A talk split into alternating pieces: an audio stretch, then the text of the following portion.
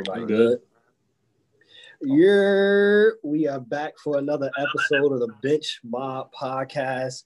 We got here today a lot of stuff to talk on, a lot of stuff to touch. You know, we got basketball, free agency, the draft. Um, we got everything with the NFL this past weekend. Uh, but definitely want to start off by saying shout out to everybody that is our followers, people that be commenting, liking, voting on the polls. We appreciate y'all. Y'all mean everything to Bench Mob, Bench Mob family. Um, so we appreciate y'all. Keep liking, keep commenting, keep sharing. Make sure you subscribe, all that good stuff. Uh, shout out to the future subscribers. They aren't here yet. Uh, shout out to y'all. Shout out to the future sponsors.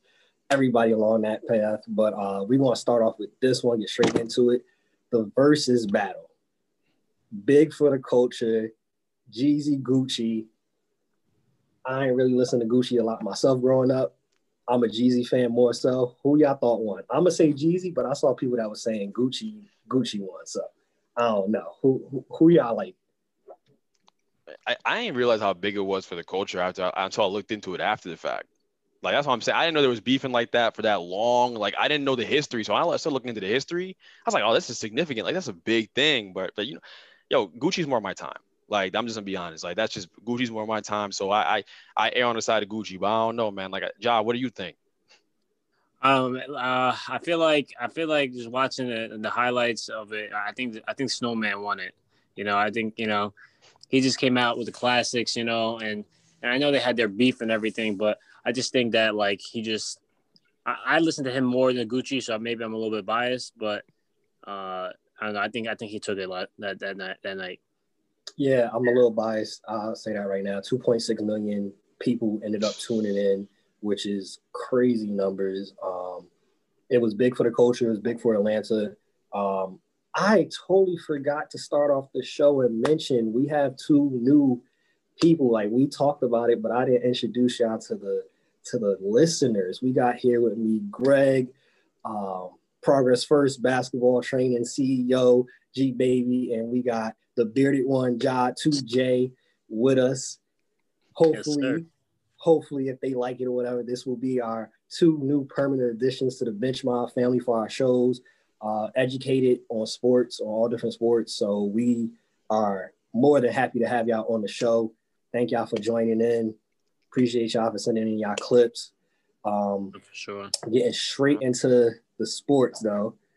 Over the past weekend, we had the draft happen.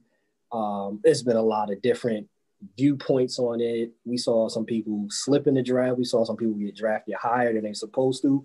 How do y'all feel about the draft? Y'all thoughts on it? Who was the winners? Who was the losers of this draft?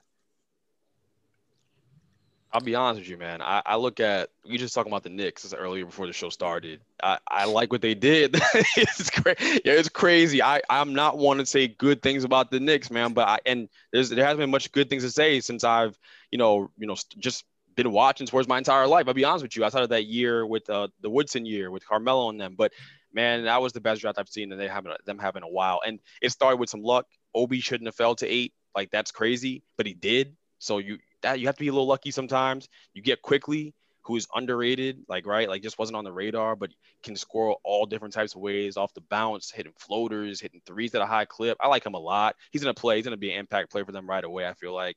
Um, and then you get Myles Powell, undrafted, which wasn't supposed to happen either, but it happened. You get Myles Powell, and you, again shooting right in a year after they their weakness was shooting, right? They didn't have shooters. Yeah. They got they had four power forwards last year. They were running out there. It, it, was it was a nightmare. So then you go get Powell and these guys who can shoot the ball and space the floor, and you get RJ some help to get him some lanes to drive to the basket, and hopefully he's shooting the ball better next year too.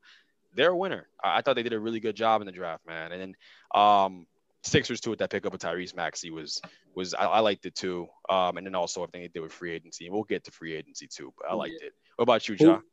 Yeah, who'd you like in the draft? Um, well, I was I was waiting for the Knicks to mess it up because they, they normally do. um, you know, I was, I was waiting for them to, to, draft some European player I never heard of. Um, but I think um, I'll be honest with you. I think like you know the top three went exactly how I, I thought it was gonna go. Um, you know, just different variations of who was gonna go where. But you know, I, I do I do like Maxey to the Sixers. I think that was a steal. Um, and I think that that the kid Tyler, uh, uh, that he fell he fell down to the Kings. I I think he dropped way too low. Uh, So I mean, I, I would probably say like I, I, like what the Hornets did. I like what, uh, getting Lamelo, and I like Vernon Carey because you know that's a big that's a big big presence in, in the in the paint. You know, so I think that they they they fit the needs that they they wanted to get. So I think, and then obviously you know they got some free agent players, but I think the Hornets did pretty well in the draft. Which I think about the Warriors. We we find out on draft night Clay basically isn't coming back. If y'all had that number two pick, do you think you you know knowing what y'all know with Clay, do y'all still draft Wiseman or y'all try to get maybe Lamelo? I'm, mm. I'm I'm going Wiseman. I, I was of the, the mindset that Wiseman was the pick that made sense for them because all these years, we look at these, even their dynasty years, who are they running out there at center? Kevon Looney, right? For most of those years. Um, Bogut, Bogut, was, Bogut was their best center. Right? Zaza, right? So, so you needed a center. You needed a, a, a presence down there. Wiseman's talented, right? He plays away from the basket, plays in, plays in the paint. I think he's really, really talented. Um, I think they could have done with like a more veteran presence in the paint too, like getting a Marc Gasol, but he's a Laker. We'll talk about them soon too, I'm sure. But um, yeah, man, like I, I like that pick a lot. Melo wouldn't have fit. I, I think Melo Melo's more of that playmaking guard. I think it, it could have worked right without Clay there that one year, but long term, you got to think about it long term for him. I think the best op- opportunities for him to be in a situation where, hey, the ball's yours, let's go. You and him and Devonte Graham, I like that backcourt um, a lot. I think they balance each other out really well in Charlotte because Devonte's more of that shooter um, too. So I, I, liked it a lot. I thought they made the right move considering the situation. The, do y'all think Terry, Ja, you think Terry Rozier gets moved to the bench now? Because Terry's still there.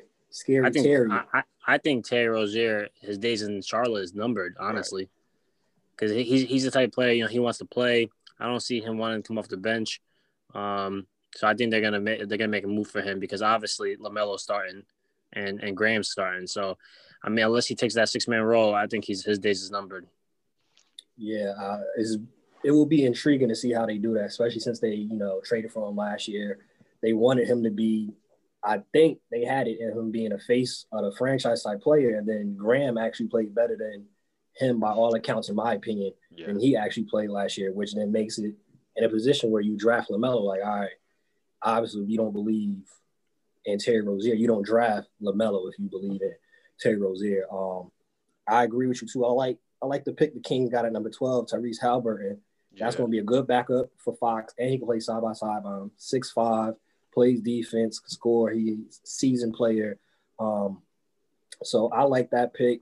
I agree. I was really shocked and surprised.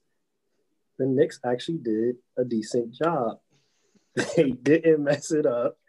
They didn't trade, you get Obi Toppin to drop that far down, which I think some teams above that are going to regret that. Chicago, Cleveland, I think he was on the board. Y'all should have. Yeah. We didn't talk about losers yet, right? Because that no, Chicago pick was yo. Oh yeah, that was I, I, that, that Chicago pick me in my head. I was just like, all right, maybe I look. These scouts get paid a lot of money. This Pat no, even then, like right, like he has physical tools. You can see it in the film when you watch him. And I went back and I watched him. I'm scratching my head. I'm like, I just don't understand how he goes top four. Like, what's happening? He's got a lot of right physical tools, but to go that high, right? I think that's the theme of this whole draft, right? Skill players falling, the physical tool guys getting moved up. Why we have a frustrated night for guys like Myles Powell, Marcus Howard out of Marquette, who is killing, super skilled, right? Doesn't get drafted. That it's a uh, common yeah, thing you saw. I think Chicago definitely over overthought that pick. Uh, I think they tried to outsmart everybody. Wow. Um, and who knows? He, he he might be one of those good defenders and stuff like that. But that that was a reach. Um, I think they're gonna regret that. That's like that uh, Michael Kidd Gilchrist at number two a few years, a few years ago. And, yeah, that that didn't make no sense. Uh, and they they regretted that. So we'll see. But yeah, it'll be definitely dropped because of that pick. That that that threw off everybody. I think the I think the Hawks did a good job. I don't I didn't like that first pick because you you draft basically a defensive minded big man who rebounds basically, right? But you still already have John Collins there and you still have Clint Capela under yep. under contract. So he's coming back healthy. It's funny, you know what? Like you're saying that, and I, I I'm thinking about it. What don't the Hawks do well? Play D. Like Trae Young is horrible defensively, right? So they went out, they signed what Kris Dunn, who plays defense. Um, and you get Rondo, Rondo, who plays, who locks up, plays defense too, right? When he wants to, when he's motivated. We'll see how long that lasts in Atlanta, right? That may not go that well, but I think creating like that big front line makes some sense because again, guys are getting right past Trae Young in that pick and roll game or even isoing. So that, it makes some sense. But John Collins looks like he's on the way out. I heard there was rumors that those guys weren't getting along anyways, just like just from a playing standpoint, right? Like, hey, not well, that's John not me. Collins, Yeah. he wants a max deal, so I don't, I don't go. think they're trying to pay him that. So Right. yeah, he, he's probably on the way out. Mhm. Um, get some value for him. So yeah, that pick, I guess, I guess they made that pick thinking they're going to trade him because that's the only reason that made sense to me. Yeah, Um, if if they got the inside tip where they they already you know having the mindset that they're not going to pay John Collins or he's on his way out, then yeah, that pick makes sense. Um, especially you know how the rookie deals go. Hey, if John Collins about to be out in a year or two, we could get the same type of player, and he's going to be cheaper in the long Yeah. run because he's still be on that rookie contract. But Right. looking at the rest of that draft, we see players as you mentioned, Marcus Howard drop. We see players like um, Myles Powell. It you know created a, a conversation and a thought. Why does it seem, you know, some people say this is a narrative, some people disagree. It seems as if players that end up staying three, four years are basically they're faulted for staying three, four years, and you see them get drafted later. And positions where sometimes they don't even get drafted at all. I'm gonna throw out some names to y'all. The last player that was a four-year player to actually get drafted number one overall was Kenyon Martin in 2000. We in 2020, that's 20 years. Yep. But you have people that'll argue on the other side. Damian Lillard, four years, went number six. JJ Redick stayed four years, went number six. Tim Duncan went number one overall, but 97. Nick Collison went number 12. Now, people like me who I think they're faulted, you could then look at Chandler Parsons, which we're not going to say he's an elite player. Definitely we're not going to say that. He got his oh, bag. Oh, Man. He got He a got bag. his bag. He, he he should be he should be in jail right now. He robbed like eight teams. Oh number 38 pick. George Hill went number 26. Jeremy Lin, he had that run with Linsanity. He went undrafted. Mm-hmm. Wesley Matthews, who just got signed by the champs, by the Lakers, he was undrafted. Draymond Green, the champion himself, number 35 overall pick, and David Lee went number 30. How do y'all feel about is this an actual true thing that basically they're faulted for staying late? And if so, why is it that the NBA faults players for staying late and actually being more NBA ready, but they value a he's 18 with a ceiling to be this Mhm. when you got somebody that's already at that ceiling. I think I think um well two things. I think one, I think when when you stay four years, um NBA scouts sometimes look at it like if you were good enough, you probably would have came out already, uh, you know, a couple years ago. Um, and also, you know, they have all these, I mean, it's just more years that they get to groom those players. Like if you're at 22, 23 coming out of college, they think that, you know, that's you might have hit your peak, even though you, people's players' primes are not until 27, 28, you know, so it's just how you look at it. But you know, there's a lot of a lot of players that you know. Usually, if you're good enough, you're out and you're out in one year. You know, and obviously, some people need that three to four years, but for the most part, you know, I think like you said, if you're good enough, one or two years max, and, and, you're in the NBA. So I think you know they just don't want. It's more of a developmental with these players that after four years they thinking that that maybe they need even more work. And after four years, you have to come out. You know, you don't have a choice. So so so maybe they think that they're still not ready. Um, so like I said, I think it's it's, it's obviously a lot of the talent based, and uh, it's not to say that's impossible because obviously you named a few players that did it, but I think for the most part, uh, they look at it that way. I mean, you look at the thing, one of the things uh, before you go, Greg, that I always think about when I look at it is like, yo, this doesn't really exist outside of the NBA world. Like, if you go to your job, they want four, five, six years experience, and they want, they're not going to hire you. We, we've seen it plenty of times, us graduating high school, college. Hey, so I know you want a job. I know you need to work, but you need 12 years experience. You need this. You need to have a doctorate. Like, bro, I just graduated. I don't. I need the, a job first to get the experience. NBA. Hey, so you look like you might be decent. You might be a superstar. We'll give you that shot. I just always find that interesting. This doesn't happen anywhere else but the NBA. Everywhere else loves the experience factor. But go ahead, Greg.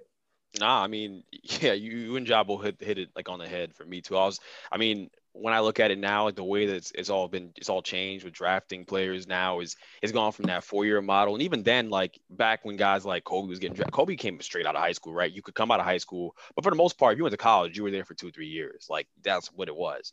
Um, you know, Vince Carter comes to mind. Think about a guy who stayed in college later. I think it was his what his third year he left uh, yeah. Curry too. Like it, it's just changed, and now like you got the younger guys who got on the AAU circuit and they're playing, getting a lot more exposure early on.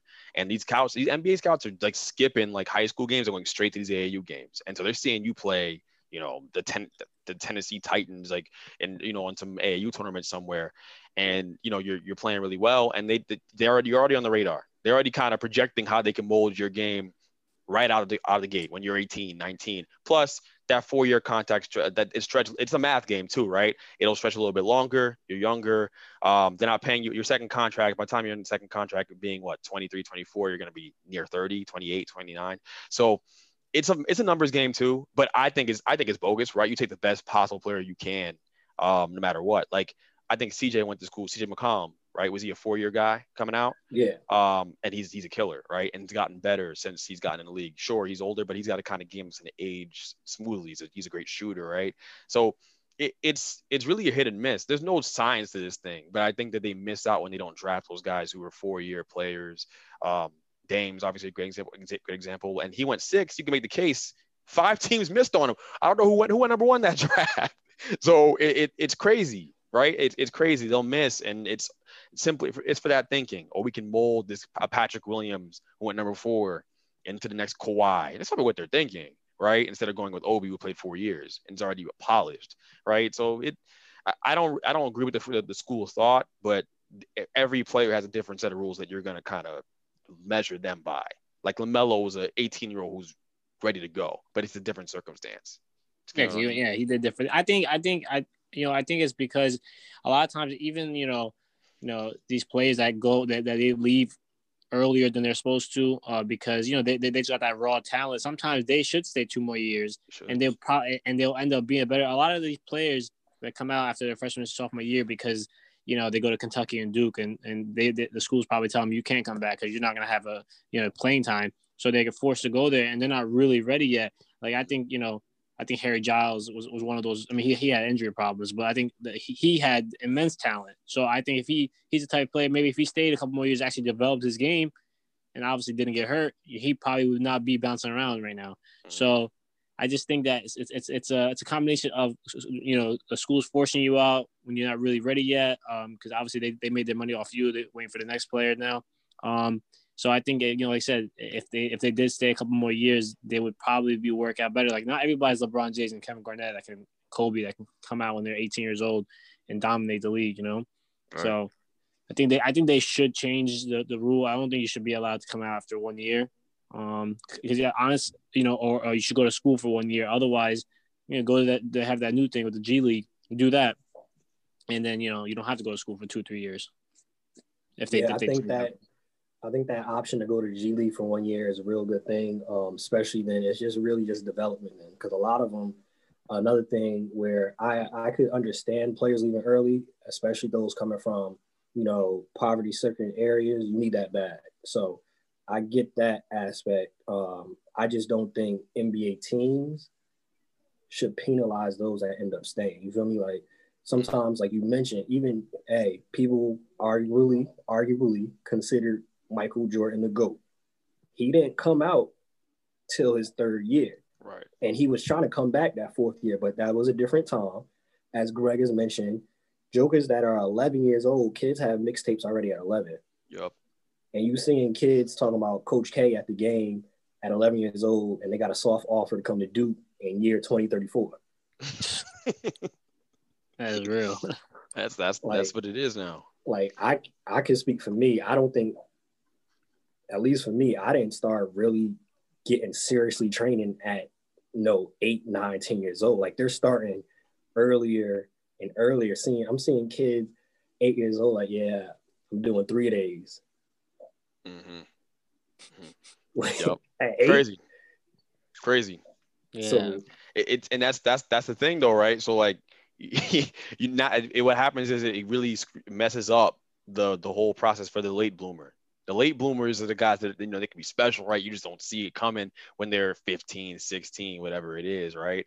Um, I think about Cole Anthony, like as an example, right? Always I've been on the radar, son of an NBA player, but been on the radar, crazy athletic, and genuinely skilled, can really play. Had a bad year last year, got hurt a lot, but like again, gets drafted what 15?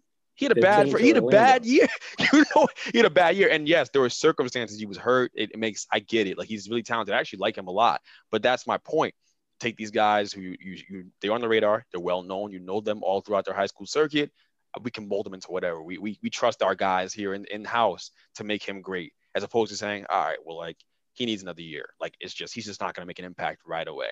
So you're gonna see a lot of that this year. I feel like more than anything else. But you know, guys, people are better now too. Hoopers are better now coming up, so that there is some credibility to that too, for sure. Yeah, uh, just another uh, team to throw out there that are always great at finding these late bloomers or people that stay later. Forgot to mention them, the Spurs. Their two picks, Vassell and Tre Jones. Mm-hmm. Under Popovich, I think they're going to flourish. It's going to be that system. We're going to see them they won't probably be in the conversation of rookie of the year, but they'll be making impact to having the Spurs winning games, especially in that system. You still got LaMarcus Aldridge there, and you got DeRozan who signed back. Hey, I I think those were some really good picks for San Antonio, and I know those two, maybe Tre Jones specifically, wanted to go higher, but hey, going to San Antonio and Gregg Popovich, that's a win-win, my guy. Like, yeah, you can't ask for a better situation yeah. than that. No. And Tre Jones' yeah, defense, so. and you pairing it with, with DeJounte Murray defensively, those guys on the floor at the same time, I, I don't know how much you're going to score, right? You got KD and Kyrie. And that's you just got KD and Kyrie on the other side of things, then it can get a little crazy. But other than that, like it's it's going to be a tough night for most teams eh, playing against them. They have he, they're really building a young, athletic, like defensive oriented team. Like, and Popovich always got something up his sleeve. I don't expect them to be down for too long. Nah, I, I'd see them. Hey, they almost got to the playoffs this year, right? this year in that bubble. Um, if Phoenix didn't ball out and if the Blazers didn't do what they did, we might be having a different conversation with San Antonio. But of course, we talking about all these undrafted players. Um, we decided on the show to actually do like a draft to pick our top three undrafted players that we have uh, in history who we would choose. So we'll start off with Greg, then we'll go with Jod, then me, and then back around. So Greg with the first pick. Yeah, no, I I've been debating about this since we talked about this last night. Um, but I think Ben Wallace got to be my number one guy, man. Um, I, I told I, the the thread the, the thread the theme of the day for these undrafted guys is that all of them star in their roles. You're not gonna find this unprecedented superstar one A guy, alpha guy on here, right? But you're gonna find a bunch of guys who were stars at their roles. So like, who did it the best? Ben Wallace. In his era, like the big man wasn't marginalized. He did his job, roamed the paint, protected the paint, was a was just a dog, right? And what how many defensive teams? I think I saw he he was an all-star at least four times there, I think, in his career. Made all defensive team almost every year he was in the league, especially in his prime. Yeah, that, that dude, I think he's the number the best undrafted guy. And really a guy that doesn't come to mind that often. Um, we talk about players. Yeah, Ben Ben Wallace sometimes is forgotten, but they don't get that championship without Big Ben. Ah, nah, no way. No, no, yeah, but Big Ben was defensive prowl, you know. Yeah, for sure. Who you uh, drafted? Um, for me, uh, it was tough, but I, I guess my my number one pick would would have definitely been um John Starks. You know, Ooh. I you know I actually almost forgot he went undrafted, and then you just think about what he you know, what he brought to the table. You know, he wasn't the biggest guy, but you you didn't want to play against him. You know, that guy can just dunk all over you. You know, he was just ferocious. Uh, you know, playmaker. He kind of reminded you kind of like a maybe like a smaller uh, uh, Russell Westbrook kind of just you know you just he just came at you always. You know, um, and like I said, you you wouldn't think of it, but I mean, look at those. I mean, I, I'm sure that draft was crazy when he came out, but still, like the fact that he went undrafted, I feel like, yeah, I feel like to me, like he was definitely a top guy that to never get drafted. Um, for my number one pick, uh, as being a Lakers fan, I really didn't care for him, but Bruce Bowen, Bruce mm. Bowen on that Spurs team, mm-hmm. very in San Antonio, they appreciated him. People that knew basketball appreciated him, but a lot of times would not show up per se in the box score, would not show up with the crazy stats, but he was one of the I definitely would say is one of the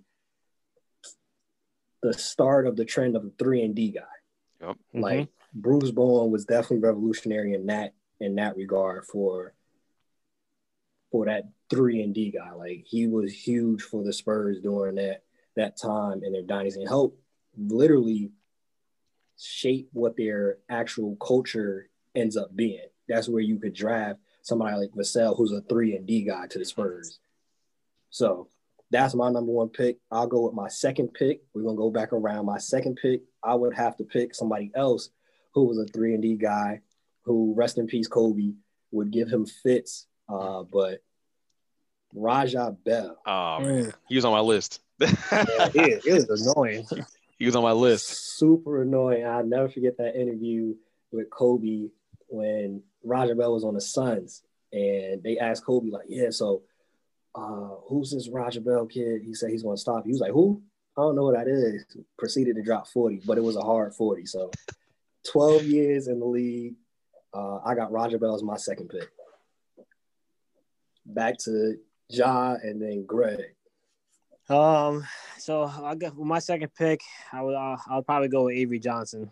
Um, you Mm. know, you know he was, you know, actually, you know, the fact that he was the only undrafted player to have his number retired is kind of mind blowing. You know, uh, I just remember, you know, kind of uh, when I started watching basketball around that time, ninety nine two thousand. You know, he was starting point guard for the Spurs, and you know he he just dominated. He he you know he led the whole postseason in assists that year even until now, he has the most assists all time undrafted. You know, I just say he was just a floor general. You know, he just you know he was the guy that you know you wanted the ball in his hands at all time.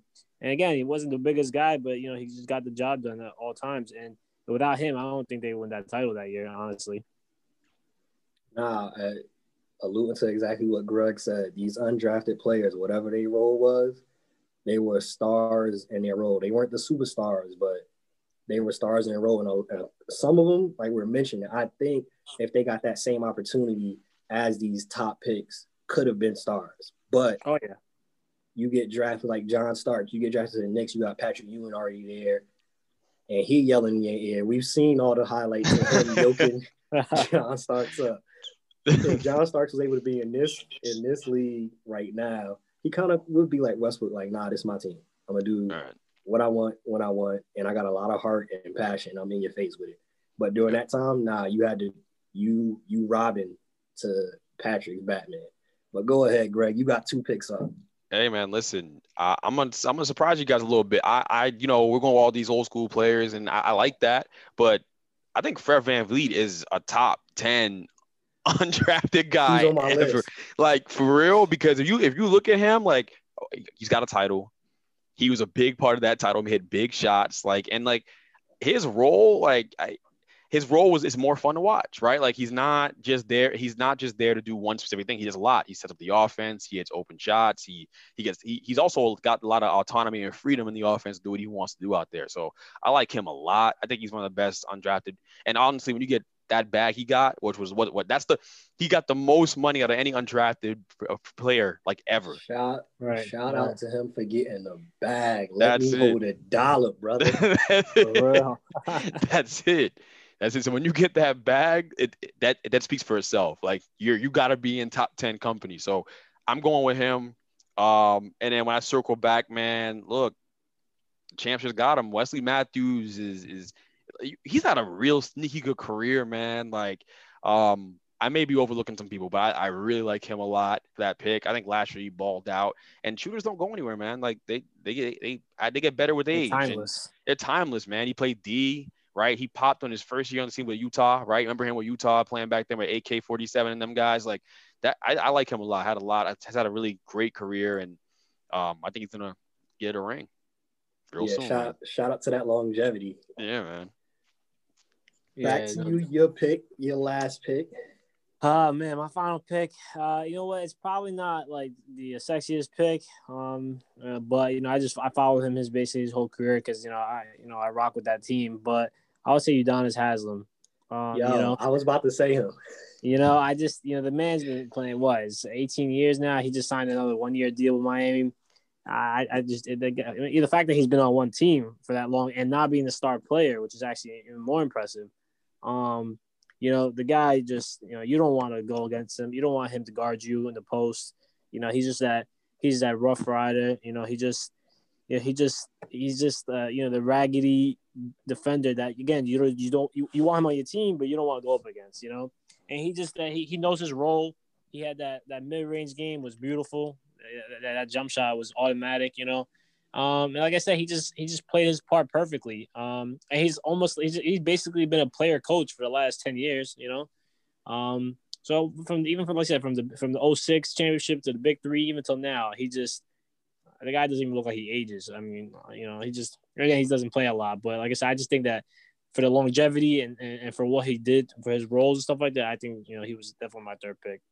Yeah, UD shot another person. It's not the big bag, but he keep getting them one year bags to hey.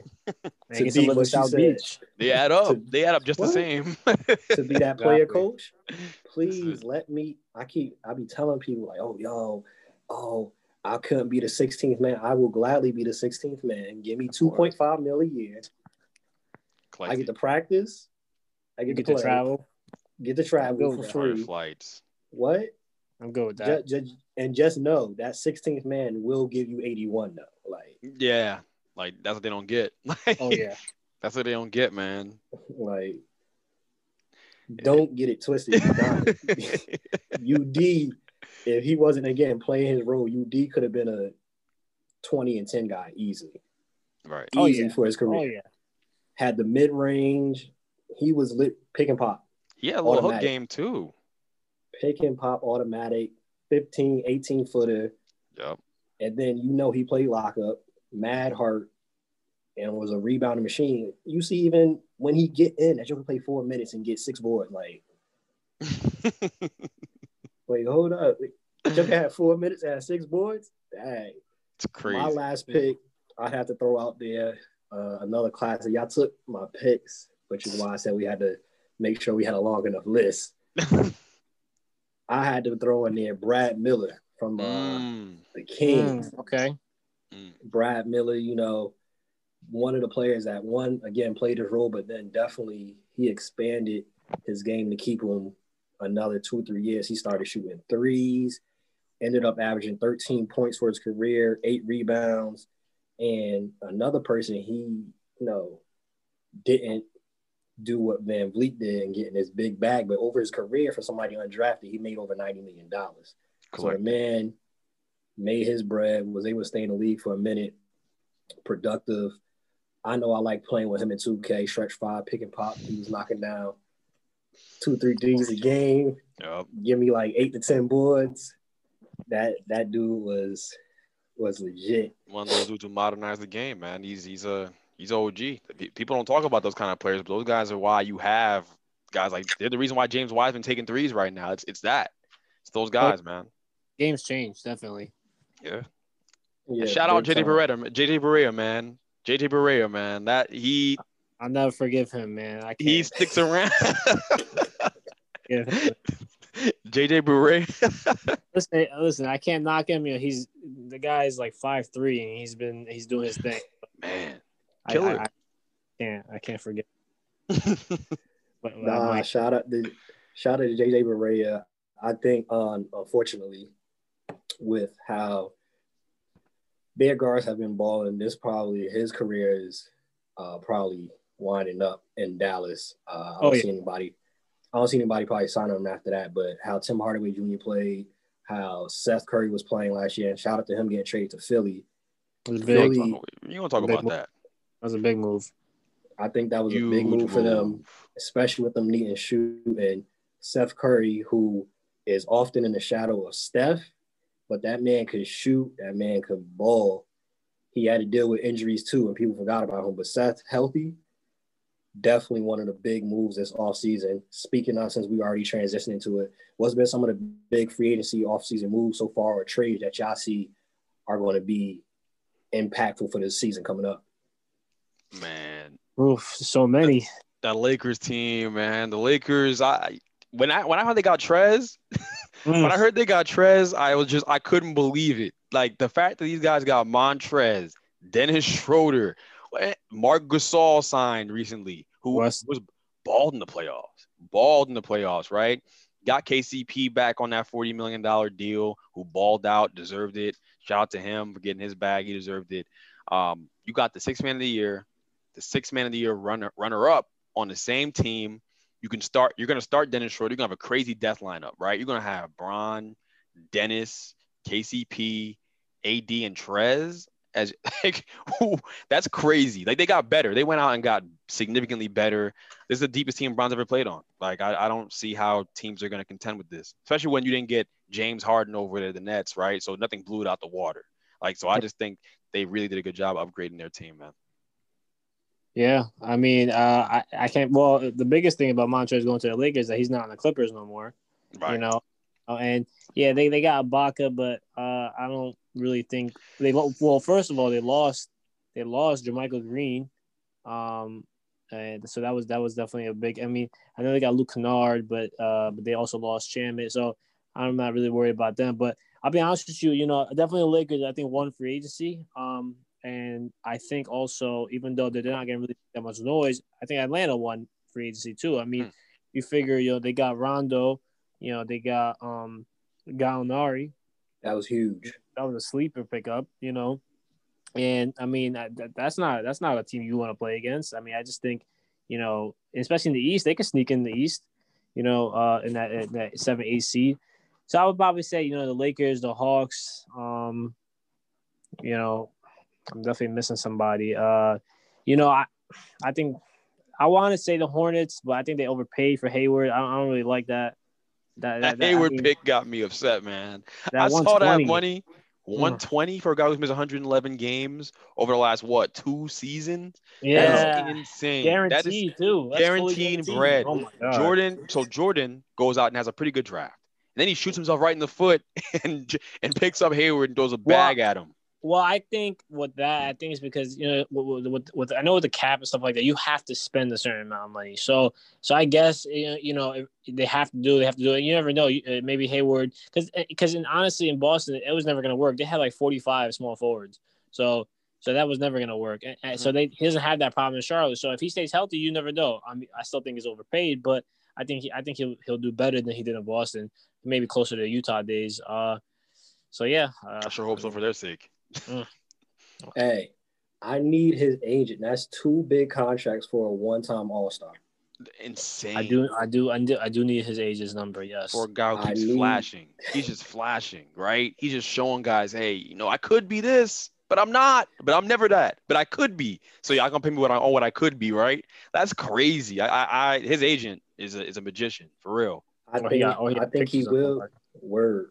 I think he will flourish, especially with Dylan, Uh, with you got a Lamelo Ball, who is obviously a pass first guard. Um, it was.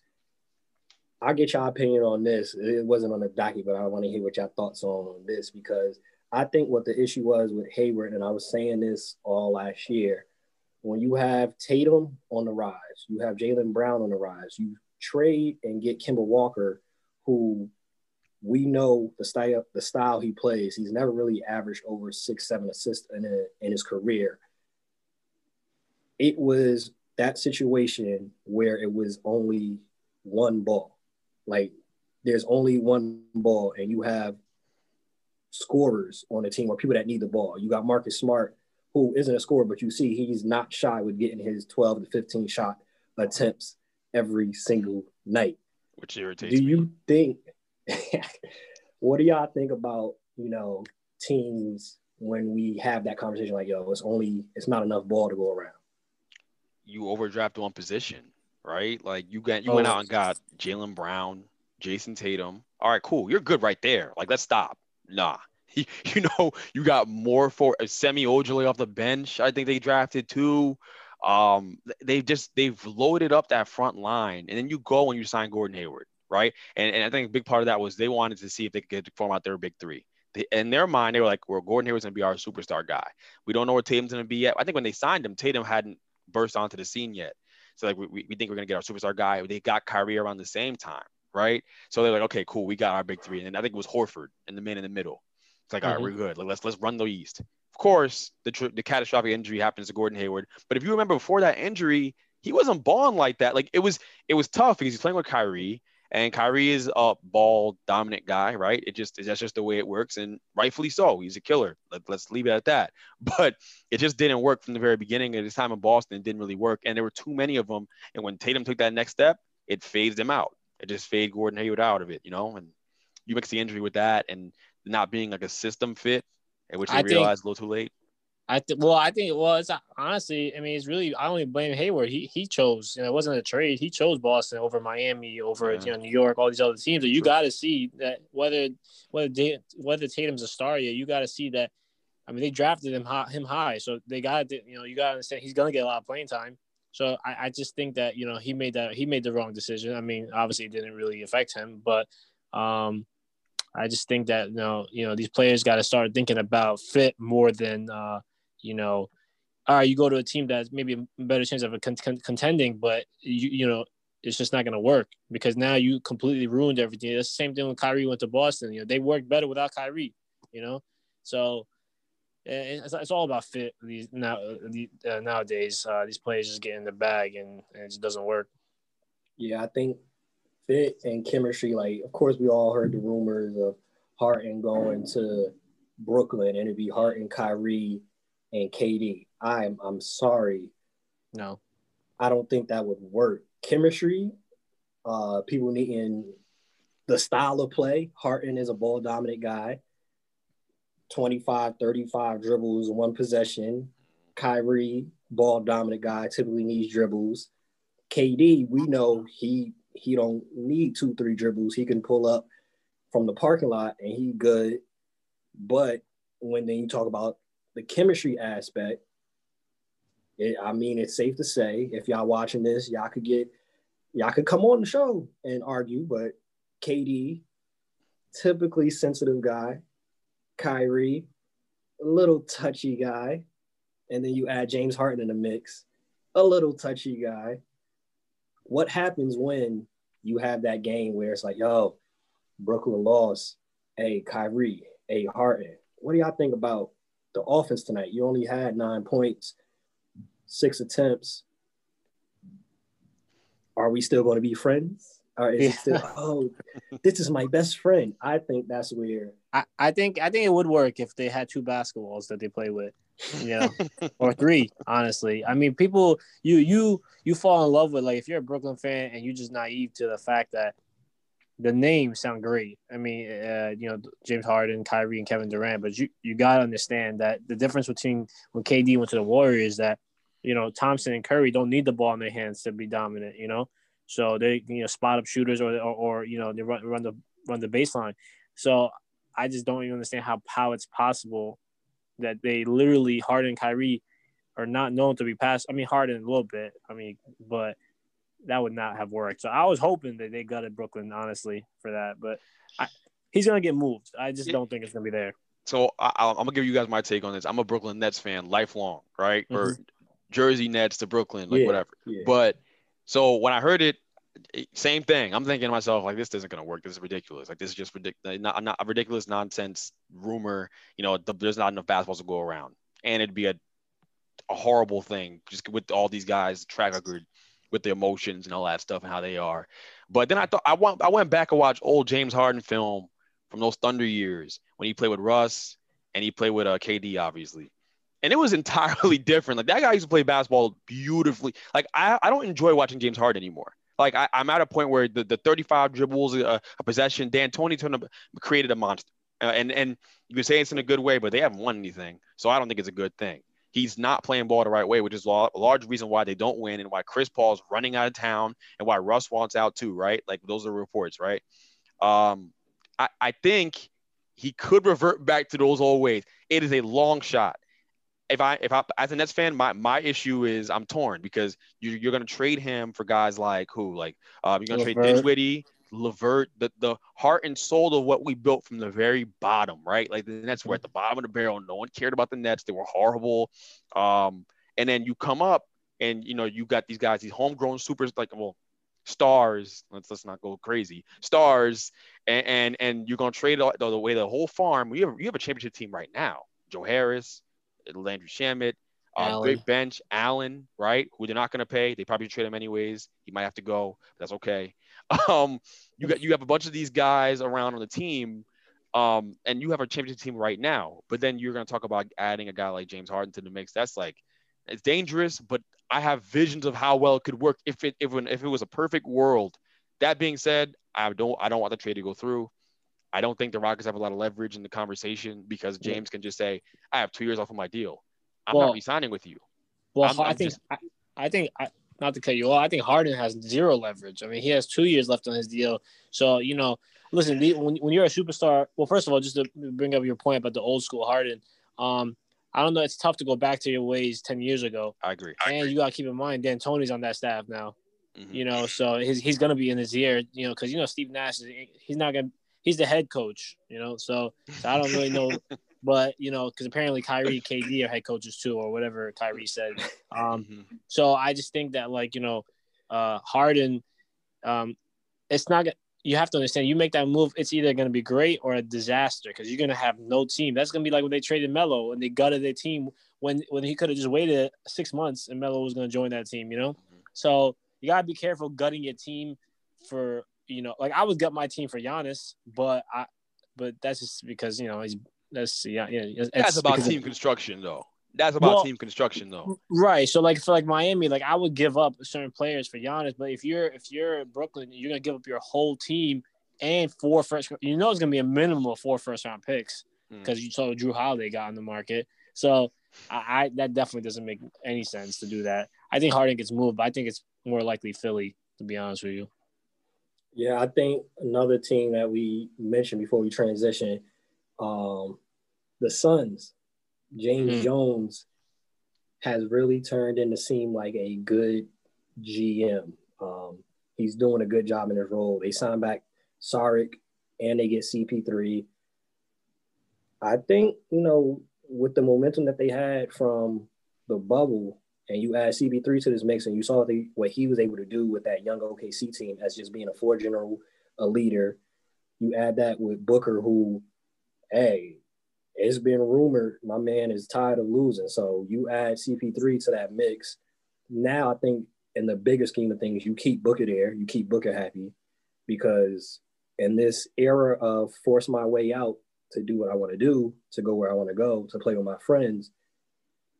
Hey, if they don't get CP3, if they don't make the playoffs next year or in the next two years, we can see him maybe going to Minnesota to be with his boys.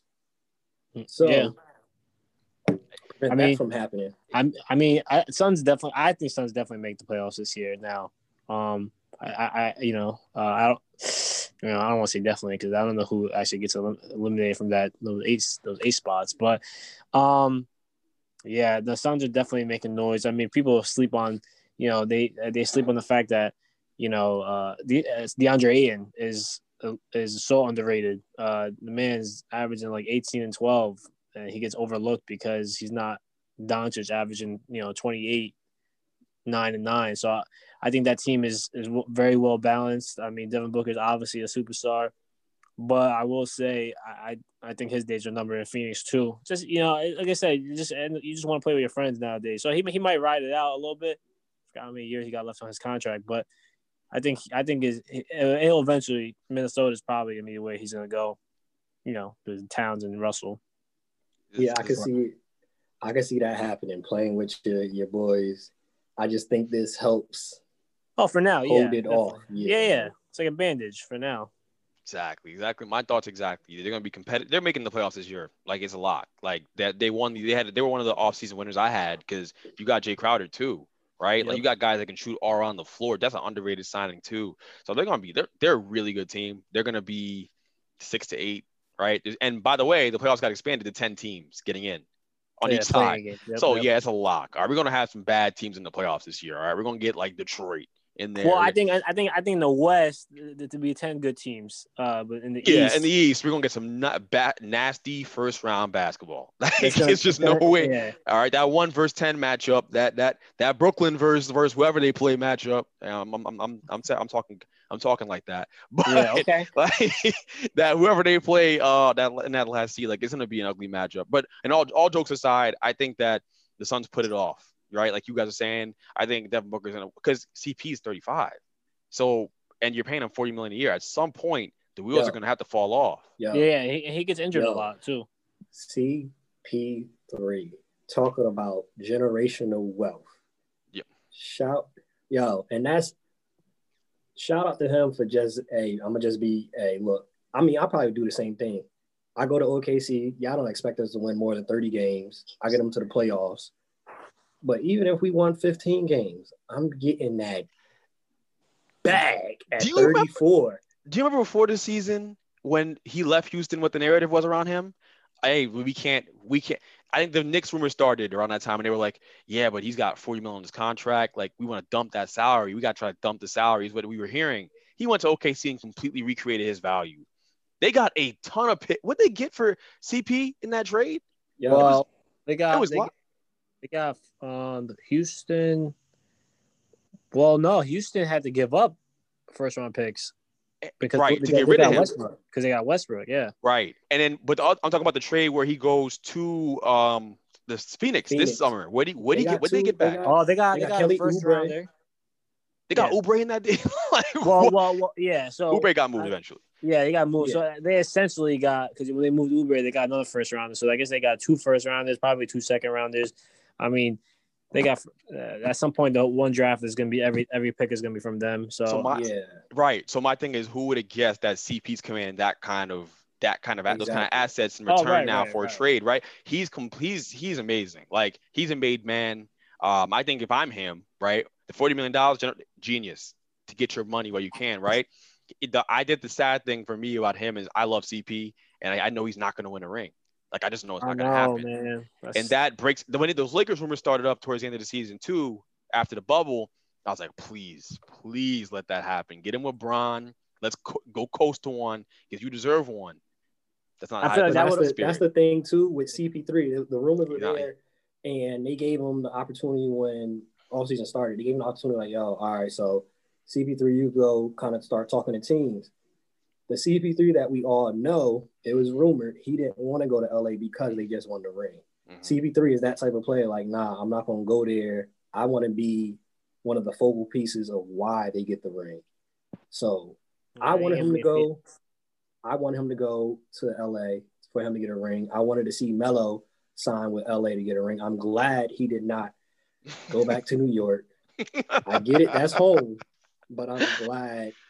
Like at least we can say the narrative that he's trying to win. Because if he went back to New York, you know the whole narrative changes. Like, all right, Melo just Melo wasn't trying to win, Mhm. but I'm glad he signs back. I think Portland with their additions, you know, getting Enes Kanter, they get back in the playoffs. But Yeah, they got Derrick Jones. So I, I I will say the the, the one uh, I think the best move, honestly, I, I, I forgot to say earlier, um, in free agency, uh, was or you know trades was, um, however Daryl Morey got Al Horford's contract off the books, he needs to win the GM of the year because magician.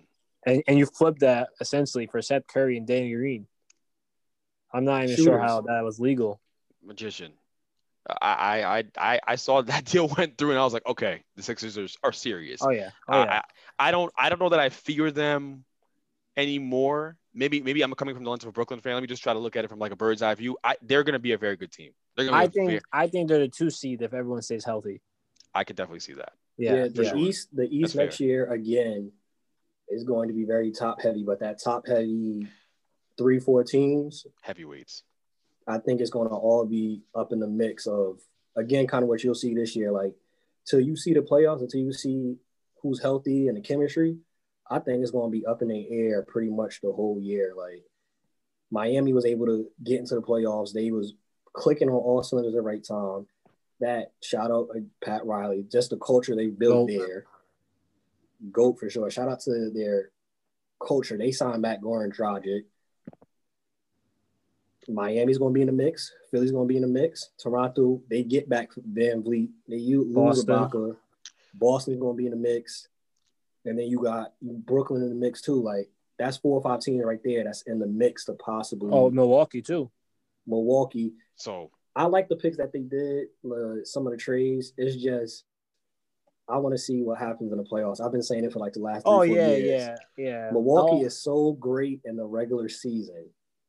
And then when they get to the playoffs, is Eric Bledsoe. They got him out of there. Shot. They Man. got Eric Bledsoe out of there. oh, man, yeah.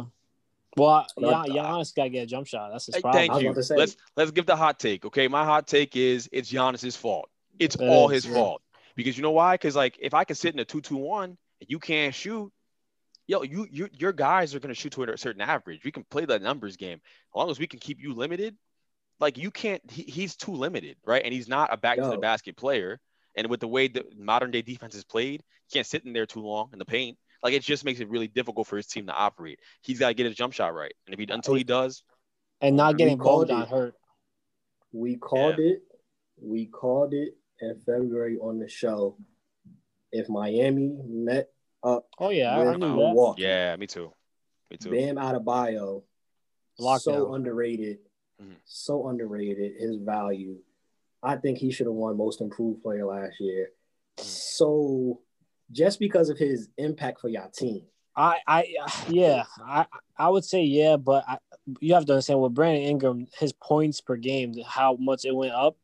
I, I would, it would have been, t- it would have been like almost so tough for him not to get it. Like Bam definitely did, did he definitely improved, but I mean, I, I, um, what's his name? Brandon Ingram from went from like 13 points a game to 24, and he's about to get the bag, which I'm not sure what New Orleans is doing because they're they're taking too long with that. But what are they doing in general? Well, like that, they're, they're they're a loser in this whole thing. We didn't even get to them. Like, it's not enough time in the show to get to these guys. Like, they draft Kira Lewis, they trade for Eric Bledsoe. So what's going on with Zoe? Well, Like, I think they're going to eventually probably move Bledsoe because you got Lonzo and Lewis, which I think that, that that works perfectly for what Zion does. And and I like the Steven Adams trade. Um, I don't like the fact that he doesn't uh space the floor, but everything else I do like about him. Um, because you obviously you got to build around Zion and, and, and Ingram. So um, I think I think they're they I think I got faith in David Griffin. Uh, I just think that you know he's got a lot of things to play with. So I think that they'll be they'll be fine. Zion just got to stay healthy. That's all. it What's the reason? And that and that most improved player conversation, Devonte Graham, man, that was my MIP. He didn't get it. I'm not happy about it. That man balled out. I saw him come to Brooklyn and tear our hearts out. That guy's crazy. Okay, put No, he- 30 he- feet. I think, but I, I think the rankings are right though. Ingram, Adebayo, Graham. I- I- you could have won with either one, but I don't know. Man, Ingram is the man's the poor man. KD. I don't, I don't know. I just, Yeah, I we knew that was coming. yeah, I was know about it was say, we- coming. Devonte was predicted like, that out the because- blue. because the thing with you see with Bi, and thi- this how we'll close out this show. We're gonna have to get on the football talk on the next episode, but the thing that a lot of people do not mention, if you're a young player and you play on LeBron's team, f your growth. Oh yeah, oh yeah. That's why. Kuzma Yeah. wants out of there. If Kuzma goes somewhere else, we might see most improved play with Kuz. It's hard if you're not somebody that has the confidence, the swagger, and the just I don't give a darn attitude like a Kyrie, where you're going to still be able to get your game off. You're going to still be able to play your game and improve and maturate as any other young player. Theme of the show, man. Star in your role. Kuz Kuz struggled starring in his role. That was his problem, especially in the bubble, right? Like in the season, and all season he did too. I said if Kuz could hit 35% of his threes, they'd win a championship. Easy. And that- Easy. right? But like he didn't want to just be three D, three and D, and it, it was killing him. Like he feels restricted, and I get that. Like, but you just got to chip, bro. Like, all right, you got your ring. They're they probably not gonna run it back with him. I wouldn't throw the bag at Kuz. I, no, I, I, they, they're gonna move him. I, they, they, I waiting expect them for to him. move him. They- Right. I thought they were Yeah, gonna move think- Bogdan, but that didn't work out. Yeah. all the I young think- who all the young hoopers listen to this podcast star in your role bro you there's only so many stars in the nba bro or, or in, in any league like in any team i deal with this often just coaching bro star in your And- role like And and role players get the bag too. Don't forget. Bertans Hey, from what from Hey, shout That out to got 80 million, bro. 80 what 80 m's to to do to shoot Star in your role, guys. Like, Yeah. stop. That role. Stop Hey. doing that. Stop doing them ISO drills. Going to the trash cans in the gym by yourself, bro. Stop. Start. Start spotting up, man. Like it's not enough spots for stars out here. Not enough ISO. This, we can't call enough ISOs for everybody. Everybody want to play ISO. Star And in your shooters, role. and shooters last forever. Don't forget that. Shooters, man. Telling Hey. you, man. I think we got the title for the show, starring your role. That's the title of this show Theme of the for theme of this the day. Episode, episode 35, starring your role. Y'all know the vibes. If you stay ready, you ain't got to get ready. Bench mob, we out. Peace. Peace. Peace out.